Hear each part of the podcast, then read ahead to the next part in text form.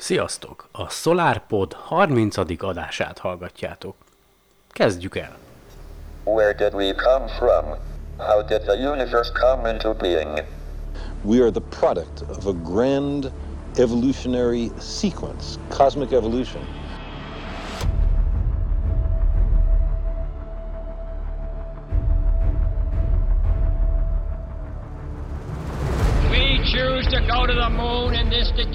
Do the other things, not because they are easy, but because they are hard. Ignition sequence start.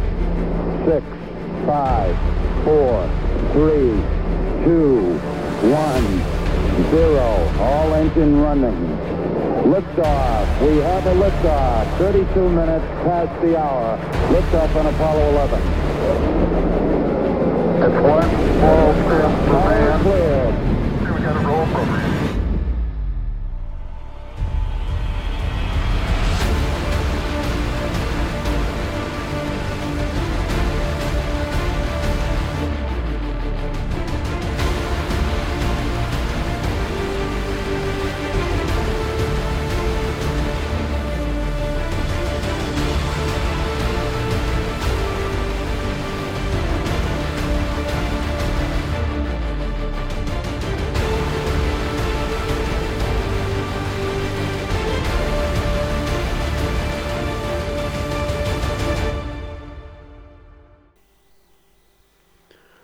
Kedves SolarPod! Egy kedves ismerősömön keresztül jutott el hozzám az a csodálatos hír, miszerint szeretne egy távcsövet felajánlani egy arra igényt tartó érdeklődő számára. Így vettem a bátorságot, hogy írjak. Gyermekem 9 éves, éppértelmű Asperger-szindrómás kisfiú. Különösen vonzódik a csillagászat iránt, számomra ez nem meglepő, hiszen az univerzum maga a csoda. Egyelőre olvasunk, filmet nézünk, beszélünk mindarról, ami felől tájékozódunk, illetve ismeretünk van. Kisfiam körülbelül négy éves korától vonzódik a csillagászat irányába, Benny, mert hogy így hívják a kis kincsem, kitűnő tanuló és kitartó, így mint minden szülő nagy reményeket fűzök hozzá. Miután egyedül nevelem őt és kishugát, sajnos ezt a csodálatos ajándékot jelenleg nem tudnám neki biztosítani, így hát számunkra ez egy óriási segítség lenne nem csak öröm szempontjából, hanem egy álom válna így valóra. Mindenképpen, azt szeret, mindenképpen szeretném megköszönni ezt a csodálatos lehetőséget, még akkor is természetesen, ha nem ránk esik a választás, hiszen látom, micsoda öröm a csillagászattal való foglalkozás, és tudom, milyen csodálatos élmény lesz valaki számára, ha megkapja a távcsövet. Nagyon szépen köszönöm, hogy időt szánt soraim olvasására. Tisztelettel, Erika. Azóta persze már történt, ö, hát hülye hangzik sorsolás, a lényeg az, hogy már három csillagász távcsövet ö,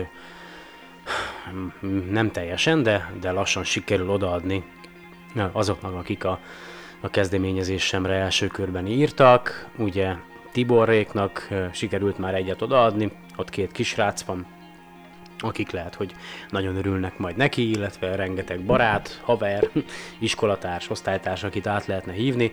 Aztán itt van Erika, nekik még nem sikerült távcsövet adnom, de rajta vagyok, írtam is neki, hogy ez nem egy nyereményjáték, tehát a programomnak az a célja, hogy minél több ember, minél több család, minél több gyerek megtapasztalhassa a saját szemével, hogy milyen csodálatos a világegyetemünk, ami körülvesz minket, aztán a lehetőség adott, hogy milyen pályán indulnak el.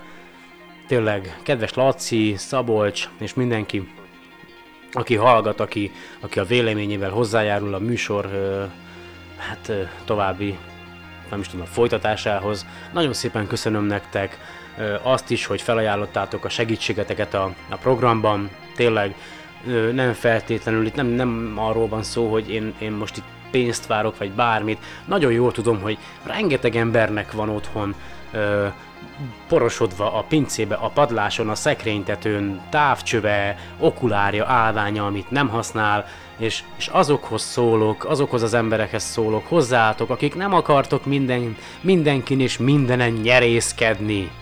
Aki, akik nem akartok még a, bocsánat, a, a szarból is pénzt csinálni, hanem tudjátok, hogy számotokra mit jelentett az, amikor megszereztétek az első távcsövet, és hogy milyen élmény lehet egy gyermeknek, egy gyereknek, aki vágyik rá, aki, aki éhezik a tudásra, akit még nem cseszett el ez a társadalom.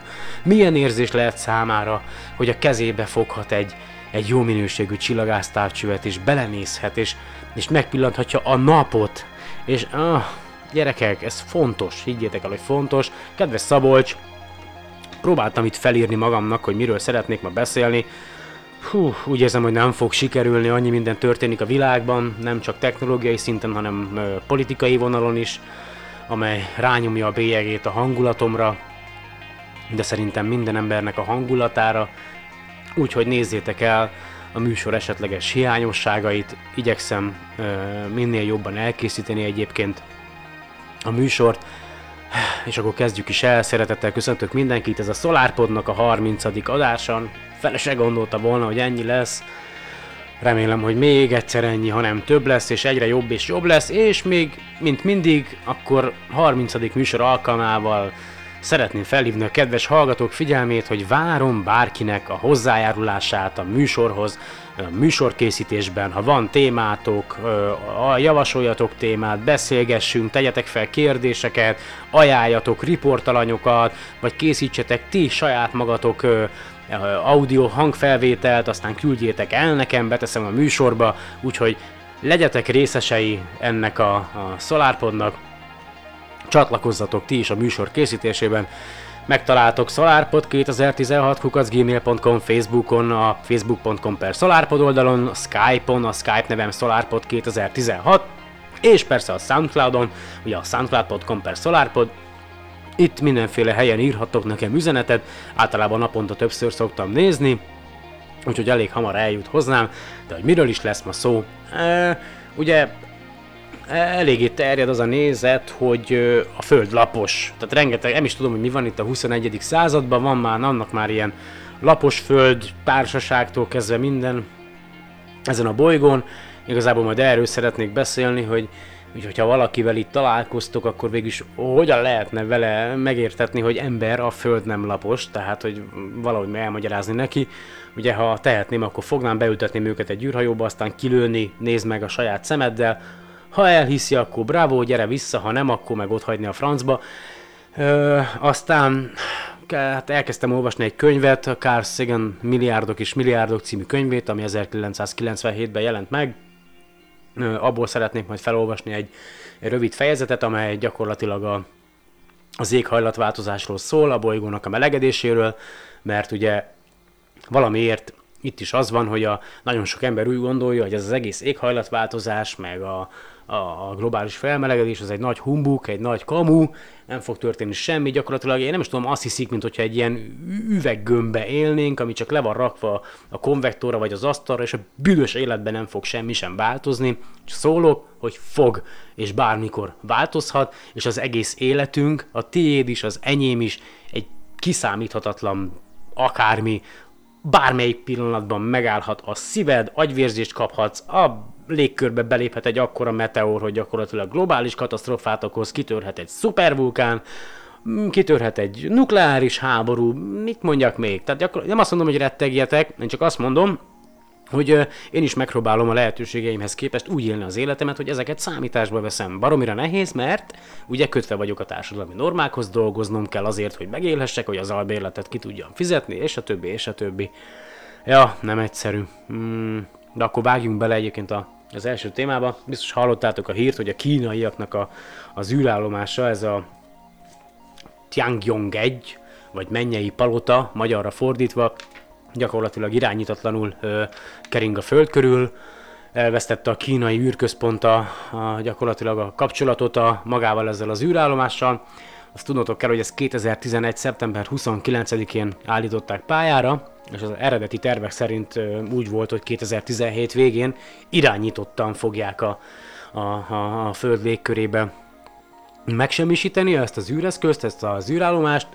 Na most a 2017 vége az elméletileg legalábbis a kínai források szerint, mert nagy nehezen beismerték, miután már nagyon sok amatőr csillagász jelezte, hogy valami nem stimmel ezzel az űreszközzel, hogy ténylegesen elvesztették az irányítást fölötte, Tehát olyan 2007 végén fog irányítatlanul valahol majd a, a Föld légkörébe belépni, és aztán, ami nem ég el a, ugye a Föld légkörébe, megmaradt anyaga, az majd becsapódni valahol, hát nagy eséllyel óceánba, mert ugye a Földnek a kétharmadát, legalábbis a Föld felszín kétharmadát óceánok alkotják, meg tengerek, úgyhogy nagy eséllyel majd a valamilyen vízfelületen fog földet érni a, a megmaradt űrállomás, vagy hát az űrállomás megmaradt darabjai. Viszont a jó hír az egészben, hogy az elég nagy, nagy, kis, nagy dolog, és ezt a, az amerikai védelmi minisztériumtól kezdve nagyon sok ö, szervezet tudja követni radarral, ö, úgyhogy folyamatosan ö, tudják követni a, a magának ennek az űreszköznek a pályáját. Az, hogy is van, azt mondja, hogy heavensabove.com oldalon négy óránként frissítik a, a pontos adatokat, úgyhogy ha kíváncsiak vagytok arra, hogy jelenleg hol tartózkodik a, a kínaiak első űrállomása, amely irányítatlanul kering a föld körül, akkor a heavensabove.com oldalt javaslom, illetve az alkalmazást, amit le tudtok tölteni az Android, és a Google Play áruházból androidos eszközötökre, és mit akartam mondani? Ja igen, hogy ugye folyamatosan majd szépen egyre közelebb és közelebb kerül a magához a földhöz ez az űreszköz, és majd egyre jobban és jobban lehet majd látni, tehát egyre fényesebb és fényesebb lesz, hogyha éppen megpillantható, úgyhogy távcsöveket, fényképezőgépeket Szabolcs az égre szegezni, és köves nyomon fotóz le nekünk légy szíves a kínaiak űrállomását. Izgatottan várom majd a fényképeket a Magyar Amatőr Csillagászok Facebook oldalán, remélem, hogy majd sikerrel jársz és feltöltöd, vagy ha nem te, akkor majd valaki más lefotózza és feltölti. És ha már a kínaiak űrállomásánál tartunk, a héten fellőtték a másodikat belőle, hogy majd a fölött is elveszítsék az irányítást, és aztán az is majd irányítatlanul bang, csapodjon valakinek a... Na mindegy. Szóval a lényeg az, hogy fellőtték a kínaiak a, a Tangyong 2-t, uh, sikeresen, hál' Istennek, Uh, szeptember 15-én magyar idő szerint 16 óra 4 uh, perckor a Góbi sivatagból és a tervek szerint majd október közepén fog két kínai űrhajós felmenni a magára az űrállomásra, és akkor majd ott a súlytalanságban fognak majd kísérleteket végezni. Egyébként én azt nem értem, hogy mi a francnak van szükség arra, hogy külön-külön minden nemzet fellője a saját kis űrállomását.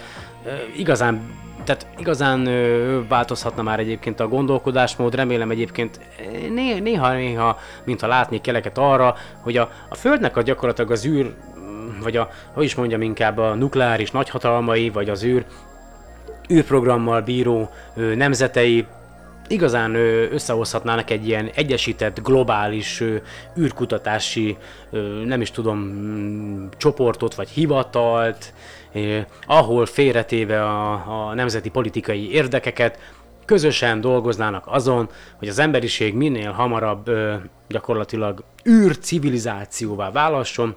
Ja, jut eszembe, megnéztem a 2001 űrodesszáját, űrodesszáját, vagy mi, micsodát, mindegy.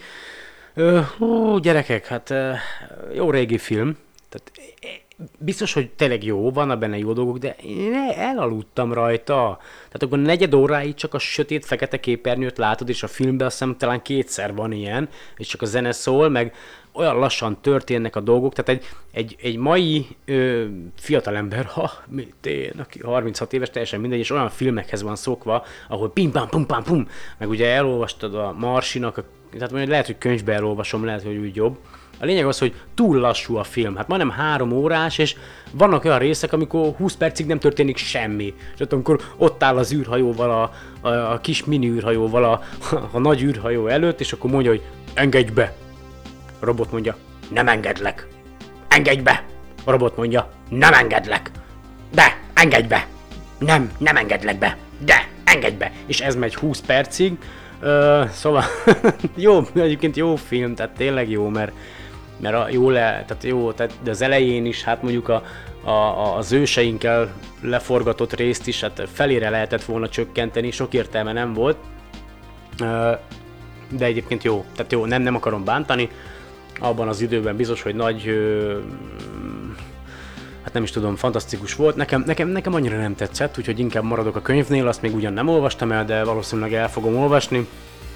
És Ja, tényleg, egy másik téma következzen most. Kicsit lassítunk, hagyok nektek levegőt venni, én is veszek levegőt, meg iszok egy korcsört.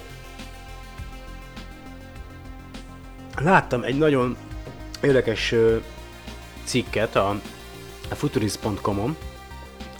Biztos emlékeztek már a, a, a Mozabeb Education jó voltából ugye voltak ilyen anyagok, amiket bejátszottam, meg lehet, hogy majd a jövőben fogok is, csak most az is úgy ellaposodott, mert szinte az összes érdekes anyagot szerintem onnan bejátszottam, bár azért elég sok minden van még, de a, a futurism.com-on a, van, van egy cikk a, a medveállatkáról, tudjátok, a, a tardigrade erről a piciről, és azt is tudnotok kell, hogy az egy hihetetlenül strapabíró kis élőlény, szinte minden túlél, a, a világűr vákumjától kezdve a sugárzást is, és ö, tudósoknak kutatóknak csoport, kutatók egy csoportjához, egy csoportjának sikerült feltérképezni ennek a medveállatkának a, a DNS-ét, legalábbis egy, bocsánat, egy fajnak, egy speciális faj, egy, egyetlen egy fajtának a, a DNS-ét, japán kutatóknak, és megtalálták azt a proteint, ami ö, megvédi magát ezt a medveállatkát a sugárzástól, tehát vagy, a, vagy és hát hogy mondjam, tehát megvédi a medve állatka DNS-ét attól, hogy a, a sugárzás károsodást okozzon a DNS-ébe. A, Egyébként mondom nektek, a, hogy melyik, én nem is tudtam, hogy ennek a medveállatkának is több ö, alfaja van. Az elnevezése az Ramazottius varieornatus ennek a medveállatka alfajnak, és a lényeg az, hogy ö, feltérképezték a DNS-ét, megtalálták ezt a proteint, melyet DSAP nak, DSUP-nek neveztek el. Angolul ez egy rövidítés, amúgy Damage Suppression, valami mm, mm, károsodás csökkentő, vagy valami ilyesmit jelenthet egyébként ez a protein, és azt fedezték fel, hogy, hogy ez a protein más élő szervezetekben mint például emberi szervezetben is előállítható. A protein az úgy végzi magát a feladatát, hogy körülveszi az élőlénynek a DNS-ét, úgy, egy úgynevezett ilyen burkot, burkot hoz létre a DNS körül, és megóvja, tehát ilyen, megóvja a, a sugárzástól magát a DNS-t, így nem roncsolódik a, a, a sejtszerkezet, és a laboratóriumi körülmények közt gyakorlatilag hát létrehozott vesén ter, ö, tesztelték ezt az egészet. Mondom nektek, tehát a lényeg az, hogy laboratóriumi körülmények közt vesesejteken genetikailag módosították, vagy létrehozták ezeket a, a, a, a sejteket, és tehát átalakították úgy ezeket a sejteket, hogy saját maguk állítsák elő ezt a proteint, ezt a DSAP proteint. Tehát a lényeg az, hogy az ember is, tehát hogy laboratóriumi körülmények közt sikerült azt elérni, hogy egy, egy, egy ha emberi veséhez hasonló sejtek saját maguk előállítsák ezt a proteint, és aztán sugárzásnak tették ki ezeket a sejteket, és képzeljétek el, hogy a 40, 40 és 50 százalék között csökkent a DNS-nek a, a, a roncsolódása, a röntgen sugárzás behatása alatt. Tehát gyakorlatilag előállították ezt a proteint ö, genetikailag a, a sejtek körül, majd sugárzásnak tették ki, és ö, gyakorlatilag 50%-kal kevesebb ö, DNS vagy, vagy sejt roncsolódott, mint enélkül a protein nélkül. Tehát, hogyha ez, ez tényleg működik, ezt tényleg meg tudják valósítani úgy, hogy emberekben is előállítható legyen, tehát akár egy tablettával vagy genetikailag módosítanak valamit, nem tudom, biztos, hogy rengeteg veszélyt hordozám ez magába, akkor mi ebből a, ugye, a, amit nyerünk, az, hogy a hosszú távú űrutazásoknál me, sokkal jobban meg tudjuk óvni az emberi szervezetet a, az űrből lévő, űrben lévő sugárzástól. Tehát bele tudtok ebbe gondolni, hogy, hogy azáltal, hogy ez a picike kis körülbelül milliméternyi élőlény, ami szinte mindenhol ott van, még most is bennetek is, sőt lehet, hogy az asztalotokon is van belőle, az ivóvízben is, a, a, a, amit épp megisztok, abban is úszkál, vagy bárhol, amerre jártok, a természetben nagyon sok helyen előfordul. Ez a kicsi, picike kis élőlény, gyakorlatilag biztosítani tudja számunkra a megoldást a csillagközi utazásokra relatív. Most jó, ez csak egy probléma volt, amit, amit úgy néz ki, hogy valószínűleg meg fognak tudni oldani, hogy hogyan óvják meg az emberi szervezetet a, a káros sugárzástól. Ugye a, szerintem a gravitáció, hát igen, az még egy, az még egy komoly dolog, de, de mit szóltok hozzá? Tehát, hogyha ez sikerülne, akkor megvan a megoldása arra, hogy, hogy hogyan tudunk A-ból B-be anélkül elmenni, hogy, hogy roncsolódna az emberi szervezet. Ha, érdekes mi? Ja, Úgyhogy, és ha már a, nem is tudom, hogy visszatérve a, a műsor elejében, hogy, hogy sok behatás ér minket, hát uh, mit szóltok ez a robbanáshoz, vagy robbantáshoz, ami, ami volt itt Budapesten tegnap este, tehát hihetetlen egyébként, hogy mennyire meg vagyunk mi osztva. Csak itt, Magyarországon. Mennyi féle véleményt olvastam, és hogy mennyien egymás torkának ugranak virtuálisan az interneten keresztül, tehát hogy, hogy bele, bele tudtok ebbe gondolni egyébként? Hogy, tehát azt látom, hogy szinte ölre megy az egész, és egyszerűen vagy nem látják, hogy egyébként tök mindegy, hogy melyik oldalon állnak, mindenkit hülyére vesznek. Én, én nem tudom, tehát én úgy, úgy dózerolnám el egyébként az összes pártot, meg mindent, ahogy csak tehetném, és aztán dögöljek meg, mesterséges intelligenciát állítanék a, a, a parlament télére, vagy egy ilyen, hogyha elérjük a szingularitást, ugye, ha már a, a robotok is majd úgy fognak gondolkodni és érezni, mint, a, mint az emberek, nem tudom, lehet, hogy jobban járnánk egyébként, hogyha robotokat bíznánk meg azzal, hogy, hogy országokat vezessenek, valószínűleg ők nem lennének korruptak, Ö, hát ja, kérdés, hogy ki programozza be őket, vagy hogy mennyire lennének túlságosan racionálisak, tehát megvan mindennek a hátránya. Ö, de most, ö, ja, veszek én is egy kis levegőt, tudom, hogy sok volt ebből a hülyeségből. Tartunk majd egy kis szünetet, meghallgathattok egy ilyen nagyon kellemes kis videót, vagy audio, hát videónak a hanganyagát, amelyet a Melody Sheep ö, készített. Róla még nem beszéltem, hogyha a YouTube-ra felléptek, és rákereszt, rákerestek a Melody Sheepre, tehát a dallambirka, vagy én nem is tudom, akkor nagyon jó kis videókat fogtok majd látni, amiket ő készített a tudomány népszerűsítésére, és ha minden igaz, legutóbb már egyébként azt láttam, hogy együtt dolgozik a, a National Geographic-kal, akkor a Foxnak is szokott készíteni reklámvideókat, nagyon jó kis videókat készít. Ugye a legutóbbi adásnak is az elején az egyik ő általa készített videónak a hanganyagát hallhattátok. Most is ő fog következni.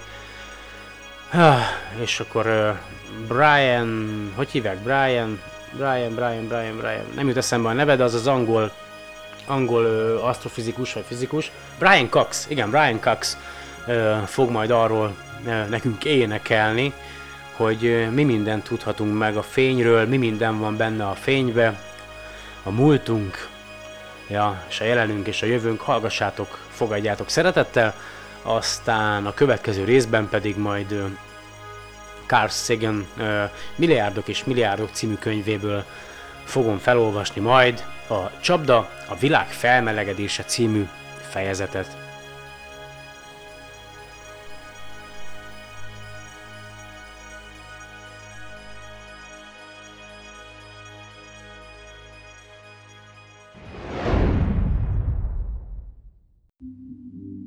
Why are we here?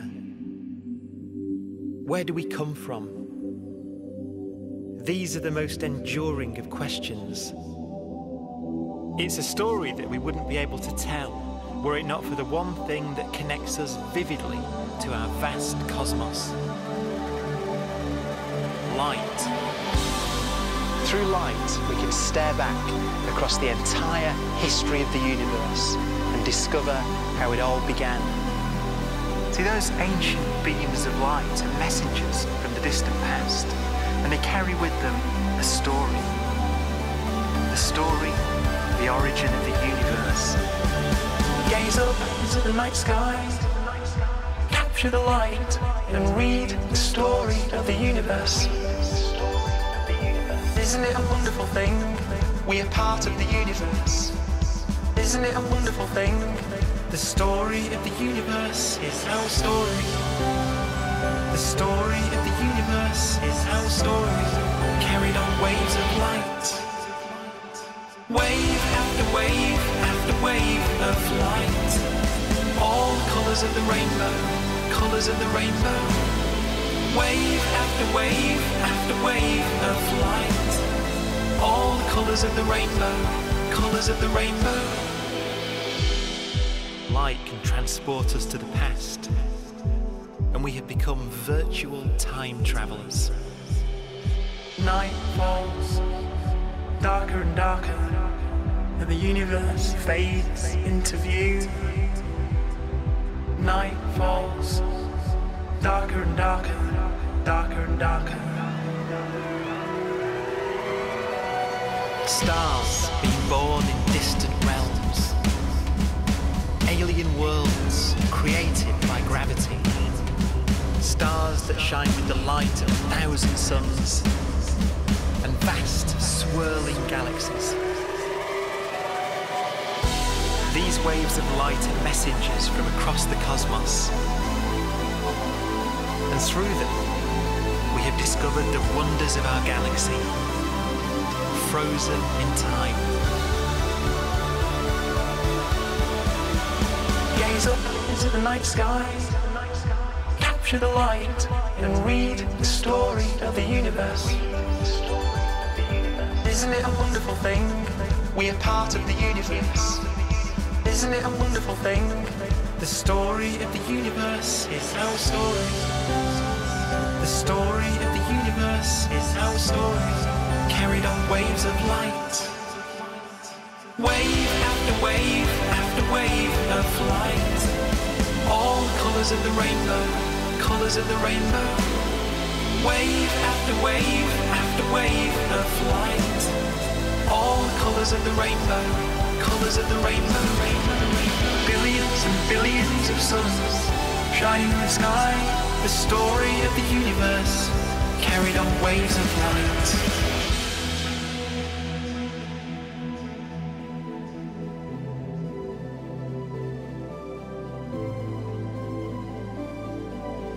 Gaze up into the night sky. Capture the light and read the story of the universe.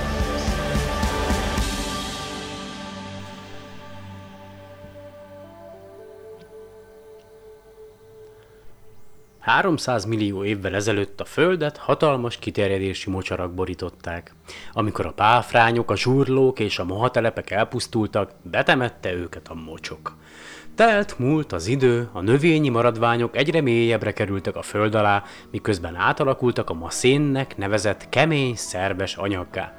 Más helyeken és más korokban hatalmas mennyiségű egysejtű növény és állat pusztult el, és süllyedt a tenger fenekére, ahol maradványaikat betemette az üledék.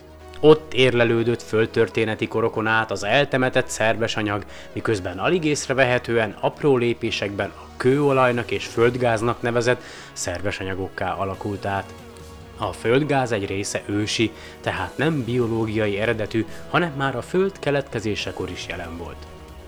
A bolygónkon megjelenő ember eleinte csak véletlenszerű alkalmakkor találkozott ezekkel az anyagokkal, amikor azok valahogy a felszíre kerültek.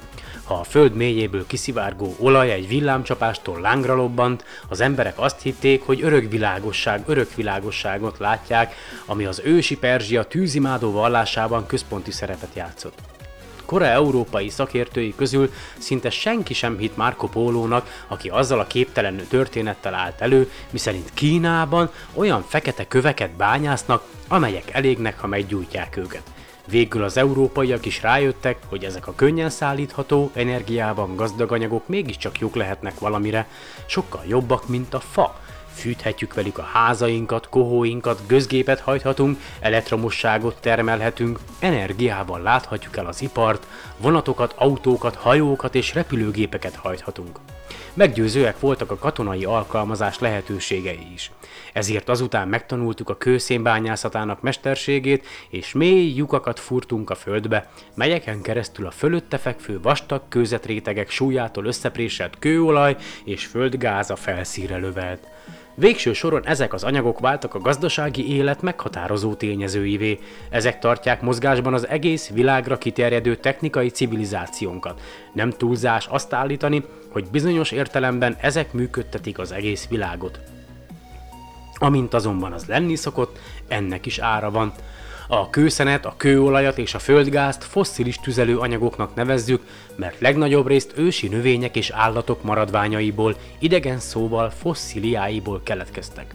A bennük tárolt energia lényegében az a napenergia, amelyet az ősi növények életük folyamán szervezetükben összegyűjtöttek – civilizációnk annak köszönheti működését, hogy elégetjük azoknak az alacsonyabb rendű, rendű élőlényeknek a maradványait, amelyek sok száz millió évvel az első emberek megjelenése előtt népesítették be a Földet. Olyan ez, mint valamilyen hátborzongatóan kanibalisztikus szertartás, amikor őseink és távoli rokonaink maradványainak felélése révén tartjuk fenn magunkat. Az Egyesült Államok olajimportjának mintegy 30%-a a Perzsa öböl térségéből származik. Az év bizonyos hónapjaiban az Egyesült Államok olajszükségletének több mint a felét importból biztosítja. Az Egyesült Államok fizetési mérleg egyensúlyában mutatkozó hiány nagyobbik felé ért az olajfelelős. Az Egyesült Államok hetenként 1 milliárd dollárnál nagyobb összeget költ külföldről származó kőolaj vásárlására. Japán olajimportja körülbelül ugyanennyit tesz ki. Kína az autózással kapcsolatos még csak kibontakozó fogyasztói igények következtében valamikor a 21. század elején ugyancsak elérheti ezt a szintet. Hasonló számok vonatkoznak Nyugat-Európára is. A közgazdászok olyan forgatókönyveket elemeznek, amelyek szerint az olaj árának emelkedése fokozza az inflációt, ami megemeli a kamatokat, ezáltal csökkenti a befektetési kedvet az iparban, ezért kisebb lesz a munkahelyek száma, végső soron pedig a gazdasági visszaesés következik be. Lehet, hogy mindez nem következik be, mindazonáltal ez az olajhoz való szenvedélyes ragaszkodásunk egyik lehetséges következménye.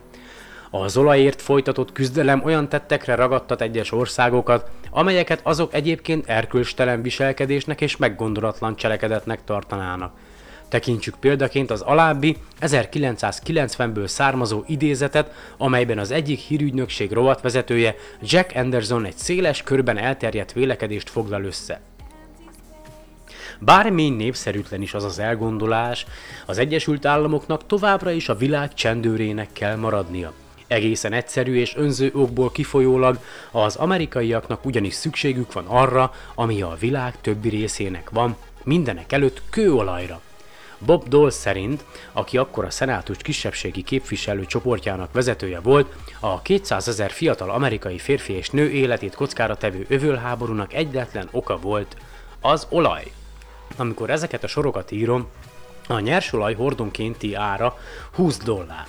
A világ hitelesnek tekintett, vagyis bizonyított kőolaj készlete pedig csak nem 1 billió hordó. Az olajkészlet összértéke tehát mai áron 20 billió dollár, ami az Egyesült Államok államadóságának, ami a legnagyobb a világ összes országa közül a négyszerese. Valóban találó tehát a fekete arany megnevezés. A világ teljes kőolaj termelése nagyjából 20 milliárd hordó évente, vagyis évről évre bizonyítottan létező készleteink két százalékát felhasználjuk. Joggal gondolhatnánk tehát arra, hogy készleteink meglehetősen hamar, úgy 50 éven belül elapadnak. Eközben azonban egyre újabb és újabb lelőhelyeket sikerül feltárni. Az eddigi előrejelzések, amelyek szerint ekkor és ekkor a világ kőolaj készlete kifogy, egytől egyig alaptalannak bizonyultak. Kétségtelen, hogy a föld mélye véges mennyiségű olajat, gázt és szenet rejt. Csupán ennyi olyan ősi élőlény létezett, amelyek saját testük maradványaival hozzá tudnak járulni kényelmünkhöz és jólétünkhöz. Ennek ellenére valószínűtlennek tűnik, hogy rövid időn belül kimerülnének fosszilis tüzelőanyag készleteink. Az egyetlen problémát az okozza, hogy egyre többe kerül az új lelőhelyek feltárása és kitermelése, már pedig a világgazdaság instabil állapotba kerülhet, ha az olajárak ugrásszerűen változhatnak, az országok pedig háborúzni is hajlandóak egymással az áhított nyersanyagok megszerzése érdekében. Végül nem szabad megfeledkeznünk a környezetvédelem költségeiről sem. A A fosszilis tüzelő anyagokért fizetett árat ugyanis nem csak dollárban kell kifejezni. Az ipari forradalom kezdeti időszakában Angliában a sátán malmai szennyezték a levegőt, és járványszerűen, rá, járványszerűvé tették a légúti megbetegedéseket. A Holmes és Watson, Jekyll és Hyde hasfelmetsző Jack és áldozatai történeteiből jól ismert, bableveshez hasonló sűrűségű hírhet londoni köd, a háztartási és ipari eredetű légszennyezés mindenek előtt a szén elégetésének káros következménye volt. Napjainkban az autók okádják kipufogó gázaikat a levegőbe, amitől városainkat ellepi a smog.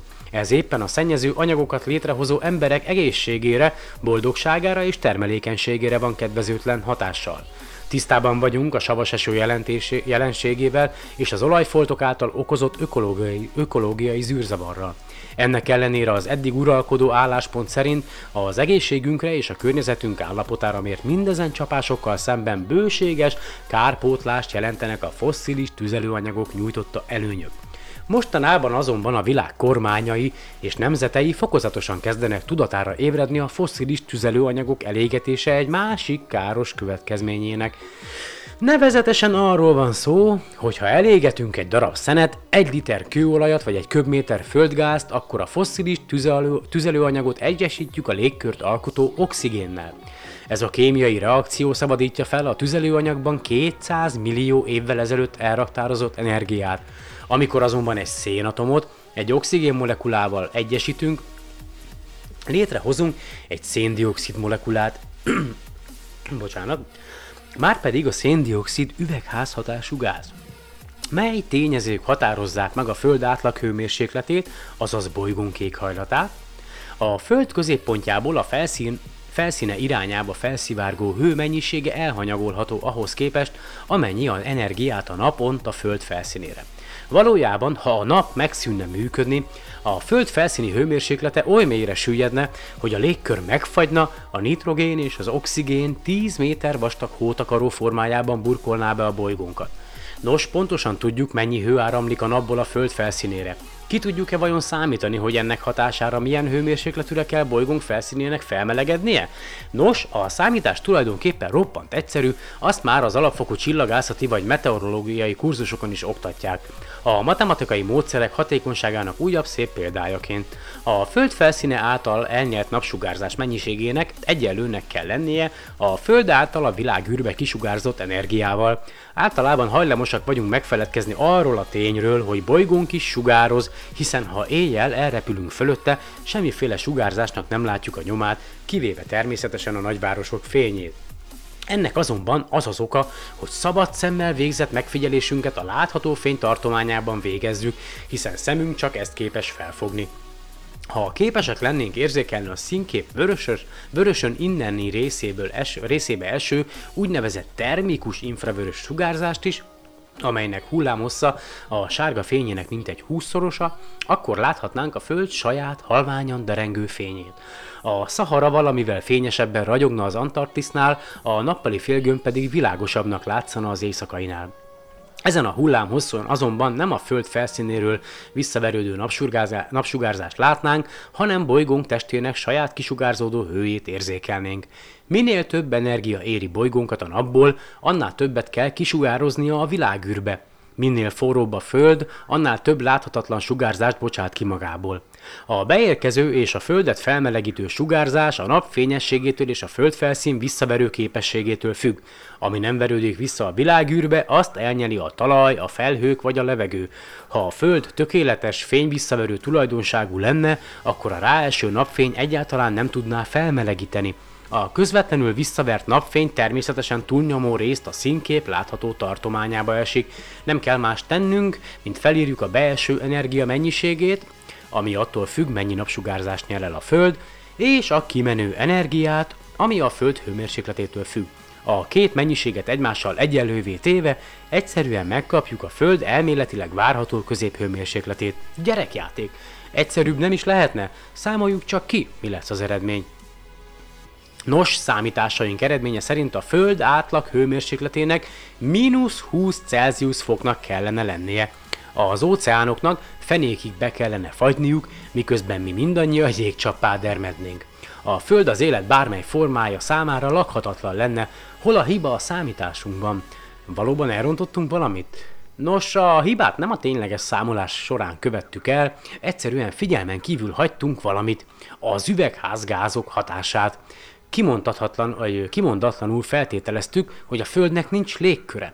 Jól lehet, a látható fény számára a földi légkör átlátszó, kivéve Denver, Los Angeles-t és jó néhány más nagyvárost, az infravörös sugárzás számára azonban sokkal kevésbé áthatolható.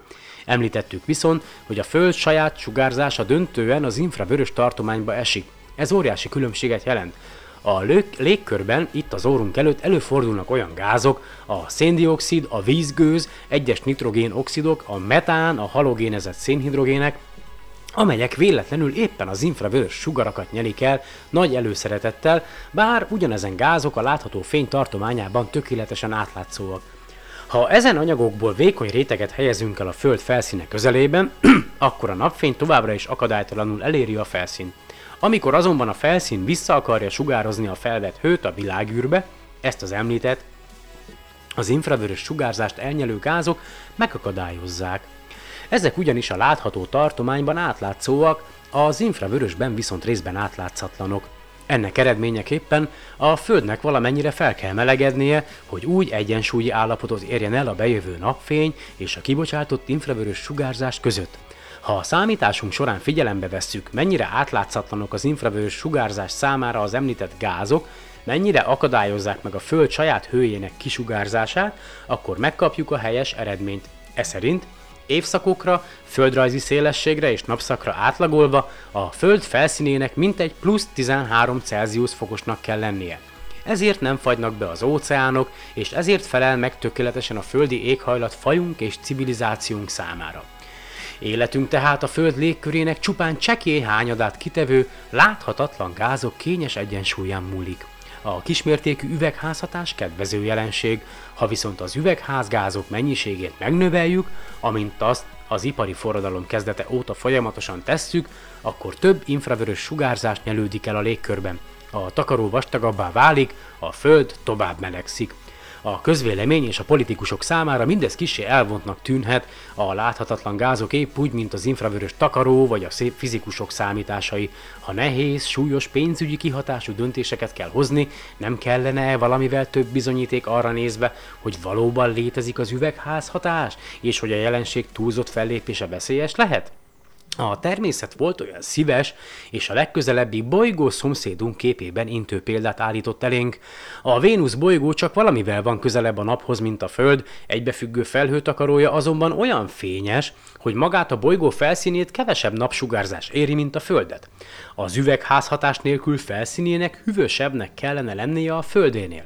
Átmérője és tömege csak nem pontosan ugyanakkora, mint a Földé, ezért mindenből naívan arra következtetésre juthatunk, hogy a bolygó felszíne kellemes, a Földihez hasonló környezetet nyújthat, amely a jövőben akár turista utak célpontja is lehet. Ha viszont az egyébként jó részt kénsavcseppekből álló felhőtakaron keresztül űrszondát küldenénk a bolygóra, amint azt a szovjetek meg is tették az úttörő jelentőségű Venyera kutatószondák révén, akkor a bolygó körül keringő sűrű, főként széndiokszidból álló légkört találnánk, amelynek nyomása a bolygó felszínén 90-szerese a földfelszíni légnyomásnak. Ha a szonda belsejéből kidugunk egy hőmérőt, amint azt a venyerák esetében meg is tették, akkor megállapíthatjuk, hogy a Vénusz felszíni hőmérséklete mintegy 470 Celsius fok, vagyis olyan forróság uralkodik ott, hogy az ón vagy az ólom megolvadna. Nagyobb a forróság, mint bármely háztartási sütő belsejében, ami a nagy tömegű széndiokszid légkör által okozott üvegházhatásnak tudható be. A bolygó légkörében kisebb mennyiségben vízpára és más az infravörös sugarakat elnyelő gázok is előfordulnak. A Vénusz az élő, élő példa arra, milyen kellemetlen következményei lehetnek annak, ha a légkörben túlságosan megnő az üvegház hatású gázok mennyisége. Különösen azok figyelmébe ajánlható, akik a különféle beszélgetős rádió műsorokban ideológia alapon úgy vélekednek, hogy az egész üvegház hatás puszta humbug. Ahogy egyre többen leszünk a Földön, és ahogy növekszik civilizációnk műszaki teljesítőképessége, úgy egyre több az infravörös sugárzást elnyelő gázt juttatunk a légkörbe. Léteznek olyan természetes folyamatok, amelyek kivonják a légkörből ezeket a gázokat, napjainkban azonban már olyan ütemben termeljük a különféle szennyező anyagokat, hogy azzal egyetlen természetes eltávolító mechanizmus sem képes lépést tartani. A fosszilis tüzelőanyagok elégetésétől kezdve egészen erdők kiirtásáig a fák széndiokszidot vonnak ki a légkörből, és azt faanyaggá alakítják. Mi emberek évente 7 milliárd tonna széndiokszid légkörbe juttatásáért vagyunk felelősek, és ez volt 1997-ben. A következő ábrán megfigyelhetjük a légkör széndiokszid tartalmának időbeli növekedését. Előttem van egy ábra, amely ö, gyakorlatilag mutatja a ppm-ben mért széndiokszid mennyiséget a légkörben, illetve az éveknek a az elterjedését 1938-tól kezdve. Ugye azt tudjátok, hogy ö, itt az ábra szerint 370 ppm-be húzták meg a határt még 1996-ba. Néhány adással korábban már említettem, hogy már 410 ppm-et is eléri a széndiokszid mennyisége a légkörben, vagyis azt jelenti, hogy 1 millió molekulából 410 a széndiokszid molekula, tehát 96-ban még azt mondták, hogy 370 a határ, napjainkban már 410 fölött vagyunk. Folytatom a felolvasást. Az adatok a Hawaii szigeteken létesített Mauna Loa légkörkutató obszervatóriumból származnak, obszervatóriumból származnak, bocsánat. Hawaii nem tartozik a világ legfejlettebb ipari övezetei közé, ugyanakkor kiterjedt erdőírtás sem tapasztalható a szigeteken, ami ugyancsak többlet széndiokszidot juttatna a légkörbe. A légköri széndiokszid mennyiségének Hawaii fölött kimutatott időbeni növekedése a Föld legkülönbözőbb helyein végzett emberi tevékenység következménye. A bárhol a világon a légkörbe jutó széndiokszidot az általános légkörzés szétteríti egész bolygónk fölött, így az többek közt Hawaii-ra is eljut. A grafikonon jól megfigyelhető a légkör széndiokszid tartalmának éves periódusú ingadozása. Ezt a lombhullató fák okozzák, amelyek nyáron, amikor zöldelnek, széndiokszidot vonnak ki a légkörből, télen viszont nem, hiszen akkor lombjukat lehullatják. Erre az éves ingadozásra rakódik rá egy félre érthetetlenül felismerhető folyamatos növekedés. A széndiokszid részaránya a légkört alkotó gázokon belül jelenleg 350 millió mód rész, azaz mintegy 1 millió gázmolekula közül 350 széndiokszid, ami több, mint eddig bármikor az emberiség története során. Jelentem, most 410-nél tartunk. A halogénezett szénhidrogének mennyisége növekszik a leggyorsabban, évente mintegy 5%-kal. A CFC ipar ugyanis világszerte fellendülőben van, bár az utóbbi időben a termelést már kezdik visszafogni. További üvegházhatású gázok is kerülnek a légkörbe, Például bizonyos mezőgazdasági és ipari munkafolyamatok következtében metán. Nos, ha tudjuk, mennyi üvegházhatású gázt teresztünk a légkörbe, továbbá azt állítjuk, hogy tisztában vagyunk azzal, mennyire teszi mindez átlátszatlanná a légkört az infravörös sugárzás számára, akkor vajon ki tudnánk-e számítani, mennyivel nőtt meg bolygónk átlag hőmérséklete az utóbbi néhány évtizedben a légkörbe jutó széndiokszid és egyéb gázok hatására? Igen, ki tudjuk számítani. Óvatosnak kell azonban lennünk. Nem szabad megfeledkeznünk a nap működésének 11 éves ciklikusságáról, továbbá arról, hogy a nap tevékenységi ciklus során se csekély mértékben bár, de változik a nap által kisugárzott energia mennyisége. Figyelembe kell vennünk, hogy a tűzhányók időként ledobják a hegy tetejét, miközben parányi kénsav cseppecskéket eresztenek a stratoszférába. Ezáltal a légkör több fényt ver vissza a világűrbe, vagyis a Föld enyhén lehűl. Számítások szerint egy nagy erejű kitörés akár éveken keresztül csak nem egy Celsius fokkal csökkentheti a Föld középhőmérsékletét, Arról sem szabad megfeledkeznünk, hogy az alsóbb légkör tele van különféle, ipari eredetű kéntartalmú szemcsékkel, amelyek amellett, hogy idelent károsítják az emberek egészségét, odafent hozzájárulnak a föld lehűléséhez. Hasonló hatása van a felszín megbolygatott helyeiről a szén által felkapott és tovasodort, a levegőben levegő ásványi eredetű pornak is. Ha mindezeket a tényezőket sok továbbival egyetemben figyelembe vesszük, valamint az éghajlat kutatók által kidolgozott legpontosabb számítási módszereket használjuk, akkor az alábbi végkövetkeztetésre jutunk. A 20. század folyamán a fosszilis tüzelőanyagon elégetésre, fosszilis tüzelőanyagon elégetése anyagok elégetése következtében a Föld átlag hőmérsékletének néhány tized Celsius fokkal kellett megnőnie. Természetesen szeretnénk ezt az előrejelzést a megfigyelt tényekkel összevetni. Vajon valóban megnőtte egyáltalán a 20. század folyamán a Föld átlag hőmérséklete? És ha igen, akkor tényleg a számításaink szerinti mértékben? Ebben az esetben ismét roppant elővigyázatosaknak kell lennünk. Csak a nagyvárosoktól távol végzett hőmérsékletmérések eredményeit szabad figyelembe vennünk, mert a városok, az oda koncentrálódó ipari tevékenység és a növényzet viszonylagos hiánya következtében valójában melegebbek a környező vidéki területeknél. Megfelelően átlagolni kell a különböző földrajzi szélességeken, tengerszint fölötti magasságokban, évszakokban és napszakokban gyűjtött adatokat. Tekintettel kell lennünk a szárazföldeken, illetve a vizek fölött végzett mérések közötti különbségekre. Ha mindezen tényezőket messze menően figyelembe vesszük, akkor azt tapasztaljuk, hogy eredményeink összhangban vannak az elméleti várakozásokkal. A 20. században a Föld átlag hőmérséklete valamicskével 1 Celsius foknál kevesebben magasabb lett. A görbe számottevő ingadozásokat mutat, amit a globális éghajlati jel zajának kell tekintenünk. Mindamellett 1860 óta a 10 legmelegebb év az 1980-as és 1990-es években következett be, annak ellenére, hogy a Fülöp-szigeteki Mont Pinatubo tűzhányó 1991-es felrobbanása érzékelhető lehűlést okozott. A Mont Pinatubo robbanása 20-30 millió tonna kéndioxidot és különféle aeroszolt jutatott a Föld légkörébe. A finom szemcsék mintegy három hónap leforgása alatt teljesen körülvették a Földet, két hónap elteltével a felhők a Föld felszínének még csak két ötödét borította be. Ez volt a századunk második legnagyobb erejű vulkánkitörése, amelyet csak az alaszkai Mont Katmai 1912-es kitörése múlt felül. Ha a számításaink helyesek és a közeljövőben nem következik be újabb nagy erejű vulkanikus robbanást, já, lásd Yellowstone Park, amit Ricsi helyesen mondott, hogy durván 600 ezer évente tör ki, akkor az 1990-es évek végére visszaállhat az emelkedő tendencia. Ez így is történt. 1995 volt a feljegyzések szerinti legmelegebb év, amelynek középhőmérséklete kismértékben bár, de felülmúlta az addigi rekordot. Van még egy jó módszer annak ellenőrzésére, hogy az éghajlatkutatók jól végzik a dolgukat. Megkérhetjük őket, végezzenek visszamenőleg számításokat. A Föld története során többször ment keresztül jégkorszakokon. Vannak olyan módszereink, amelyekkel következtetni tudunk a hőmérséklet múltbeli ingadozásaira. Vajon a klimatológusok előrejelzései, pontosabban hátrajelzései összhangban vannak-e ezekkel az eredményekkel? A földi éghajlat története történetére vonatkozóan fontos következtetéseket vonhatunk le a Grönlandot és az Antarktisz borító jégsapkából vett mélységi fúróminták elemzéséből. Az ehhez szükséges mélyfúrások módszereit éppen a kőolajiparban fejlesztették ki, így módon pontosan azok, akik a fosszilis tüzelőanyagot anyagok kitermeléséért felelősek, jelentős mértékben hozzájárultak tevékenységük káros következmények tisztázásához.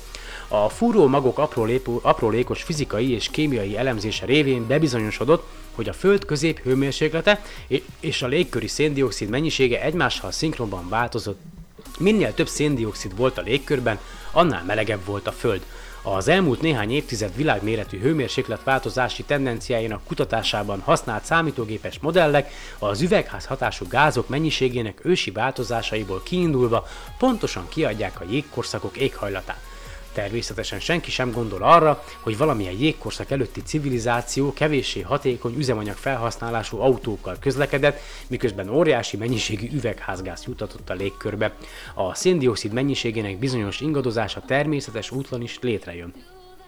Az elmúlt néhány százezer évben a Föld több jégkorszakon ment keresztül, 20 ezer évvel ezelőtt Chicago helyén két kilométer vastag jégtakaró fette a szárazföldet. Most éppen két jégkorszak között egy úgynevezett interglaciáris időszakban járunk. Az egész Földre vonatkozóan a jégkorszakokban és az interglaciálisokban számított átlag hőmérsékletek különbsége mindössze 3 és 6 Celsius fok között lehet. Ezt már ezt a tényt azonnal vészjelzésként kell felfognunk, kiderült ugyanis, hogy már néhány fokos hőmérséklet változásnak is súlyos következményei lehetnek. Ezzel a módszereik helyességét igazoló tapasztalattal a tarsójukban az éghajlatkutatók már bátran megjósolhatják, milyenné válhat a föld éghajlata, ha tovább folytatjuk a fosszilis tüzelőanyagok elégetését, és továbbra is elképesztő tempomban okádjuk a légkörbe az üvegházhatású gázokat. A különböző kutatócsoportok a Delfai Jósda mai megfelelői számítógépes modelleket fejlesztettek ki a hőmérséklet változásának előrejelzésére. Arra kíváncsiak, mennyivel nő meg az átlag hőmérséklet, ha mondjuk a légkörben lévő széndiokszid mennyisége megkétszereződik. A fosszilis tüzelőanyagok jelenlegi ütemű elégetése esetén ez a helyzet egyébként valamikor a 21. század végére várható. A modell számításokat végző legfontosabb mai jósdák a Nemzeti Óceáni és Légköri Igazgatóság, NOAA, Geofizikai Folyadékdinamikai Laboratórium a Princetonban, a NASA Goddard űrtudományi intézet a New Yorkban, a Nemzeti Légkörkutatási Központ Boulderben, Colorado államban, az energia, vagy igen, vagy városban mindegy, az Energiaügyi Minisztérium Lawrence Livermore Nemzeti Laboratórium a Kaliforniában, az Oregon Állami Egyetem, a Hadley Éghajlat Előrejelzési és Kutatási Központ Nagy-Britániában, valamint a Max Planck Meteorológiai Intézet Hamburgban. Mindezen intézmények kutatóinak előrejelzése szerint az átlagos hőmérsékletemelkedés valahol 1 és 4 Celsius fok között várható. Ez a növekedés gyorsabb bármilyen korábbi, a civilizáció megjelenése óta bekövetkezett változásnál. Az alacsonyabb érték esetén némi küzdelem árán talán legalább a fejlett, ipari társadalmak képesek lesznek alkalmazkodni a megváltozott körülményekhez. Ha az előrejelzett magasabb érték válna valóra, akkor a föld éghajlati térképe drámai mértékben átrajzolódna, ami a szegény és a gazdag országokra nézve egyaránt katasztrofális következményekkel járna. Bolygónk nagyobb részén az az erdőségek és a vadon élő állatok egymástól elszigetelt területekre lennének kénytelen visszahúzódni, az élő lények képtelenek lennének az éghajlatváltozás sebességének megfelelő tempóban új élőhelyekre vándorolni, jelentős mértékben felgyorsulna a fajok kipusztulása, a termények és az emberek tömeges szállítása válna szükségessé. A felsorolt kutatócsoportok egyike sem állítja, hogy a légkör széndiokszid tartalmának megkétszereződése esetén a Föld átlag hőmérséklete csökkenne. Egyikük sem állítja, hogy a változást több tíz vagy több száz fokot tenne ki. Olyan lehetőség van a birtokunkban, ami az ókori görögök, görögöknek nem adatott meg. Számos különböző jósdához fordulhatunk, majd összehasonlíthatjuk a proféciáikat. Ha ezt megtesszük, kiderül, hogy az előrejelzések nagyjából ugyanazt mondják. A válaszok jól egybecsengnek a témakörben készített legelső előre, előrejelzések adataival, többek között a Nobel-díjas svéd kémikus Svante Arhe- Arrhenius eredményeivel, aki már a század elején hasonló eredményekre jutott, bár mai kollégáinál sokkal kevésbé részletesen ismerte a széndiokszid infravörös elnyelési sajátosságait és a Föld légkörének tulajdonságait. Az összes kutatócsoport által alkalmazott fizikai módszerek helyesen adják meg a Föld jelenlegi hőmérsékletét, valamint a más bolygókon, elsősorban a Vénuszon kialakuló üvegházhatás mértékét. Természetesen előfordulhat, hogy valamilyen egyszerű tényről mindannyian megfeledkeznek, Mindamellett a különböző csoportok eredményei közötti feltűnően jó összhang arra int bennünket, hogy az előrejelzéseket komolyan kell venni. Hú, olvasnám még tovább, de már kiszáradt a szám. Mit szóltok hozzá? Ez a könyv ez 1997-ben jelent meg. Tehát ö, szinte 20 éve. Tehát hú, hihetetlen, nem? Na, és akkor most itt megint egy kis szünet, aztán éljenek a lapos föld elmélettel bíró emberek. Uh.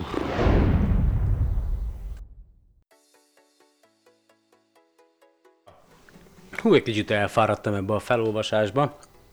De tényleg én egyre több helyről látom, hogy, hogy, hogy a 21. században ebben a hatalmas technológiai civilizációban emberek úgy gondolják, most, hogy a Föld lapos, tehát hogy és ha egyszer szembe találkozol egy ilyennel, akkor nem is tudom, mit lehetne neki mondani, hát ugye a mai internet világban mondjuk lehetne neki azt mondani, hogy ember telepíts fel a Skype-ot, vagy akármilyen internetes csevegő alkalmazást, keres magadnak egy a bolygón mondjuk 10 órával eltolódó időzónában élő ismerőst, embert, hív fel, kérd meg, hogy mutassa meg a webkamerájának a képét, hogy nála éppen milyen idő van, és akkor meglátod, hogy nálad éjszaka van, nála még nappal, vagy fordítva, nála már éjszaka van, nálad meg nappal. Úristen, nem lapos a föld, érted? Komolyan mondom, tehát felnéznek az emberek az égre, felmennek a nemzetközi űrállomás oldalára, vagy egy alkalmazást letöltenek a telefonukra, amelyel követni lehet a nemzetközi űrállomást. Hát láthatják, ahogy ahogy, ahogy az űrállomás elhalad a, az égbolton bizonyos időközönként. Tehát hihetetlen, rengeteg felvételünk van már a világűrből, amelyen látszik, hogy a bolygónk Gömbölyű, nem teljesen kerek, de gömbölyű, kerek, gömbölyű, kerek, tehát hogy úgy mondjuk, hogy gömbölyű, kerek, jó, egy kicsit gömbölyű. globálisabb ugye a, a, a forgásának köszönhetően egy kicsit elnyújtott a dolog, de nem, semmiféleképp nem lapos, és nem banán alakú, és nem teknős béka tartja, hanem, hanem a gravitáció, mindegy. Szóval, és ö, ö, hogy mivel lehet még? Hát vegyetek, egy, adjatok neki egy teleszkópot, egy, egy, egy mutassátok meg neki a, a, a csillagásztávcsöveteket, és aztán nézzen bele, irányítsátok mondjuk a Saturnusra, vagy a Jupiterre, ezek a legjobbak, vagy akár a Hold is ugye még megteszi. Azon is lehet látni, hogy szép gömbölyű, lehet látni, mint egy labda. Hello, ja, bocs, közben megérkezett a... Megérkezett a asszony. Na jó, nem. De mindegy, ezt már befejezem. Szóval a lényeg az, hogy mutassátok meg neki a, a teleszkópotokban a Saturnust, a gyűrűit, vagy a Jupitert, vagy a holdat, de, az a baj, hogy azt hiszem, hogy ezek az emberek, tök mindegy, hogy mit mutattok nekik, azt fogja mondani, hogy Hazudsz, biztos ide vetítetted, biztos izé beraktál valamit a távcsőbe, hogy gömbölyűnek láss, a föld lapos. lapos, és akkor tudom, mit el kéne vinni akkor szélére, nem? Azt lelökni a francba. Hú, gyerekek, hihetetlen, nem értem, nem értem. Na mindegy, jó van. Isten igazából ezekkel nem tudok mit kezdeni, mert tényleg, tényleg, ha csak elnézel a már a őseink is tudták, ha, csak a legenda szerint Kolumbusz vagy a többiek, amikor az óceánt nézték, hogy a, a hajóknak először az árbóca jelenik meg, hogy nem a, hogy gömbölyű a föld. Hát hihetetlen, tényleg, komolyan, tehát nem értem. Hú, hú, segítsetek, kérlek. Na jó, ennyi volt már szerintem a műsor. Uh, ja, most egy kicsit lazulok. Köszi, hogy ma is meghallgattatok. Az éghajlatváltozás igenis létezik, a föld nem lapos. Tudom, hogy azoknak az embereknek, akik szerint lapos, ez nem indok. Meg mindenféle hülye videó felvételeket töltenek fel, érted? Hogy nézzétek meg, látjátok, az horizon, a lapos az egész. Lapos, minden lapos. Lapos, érted? Lapos. Az agyad lapos, az, az agyad, érted? Hülye vagy, mint a seg. Eh, mindegy. Na, további szép napot kívánok meg jövő hetet nektek. Én elköszönök tőletek, Lisót hallottátok. Jövő héten találkozunk.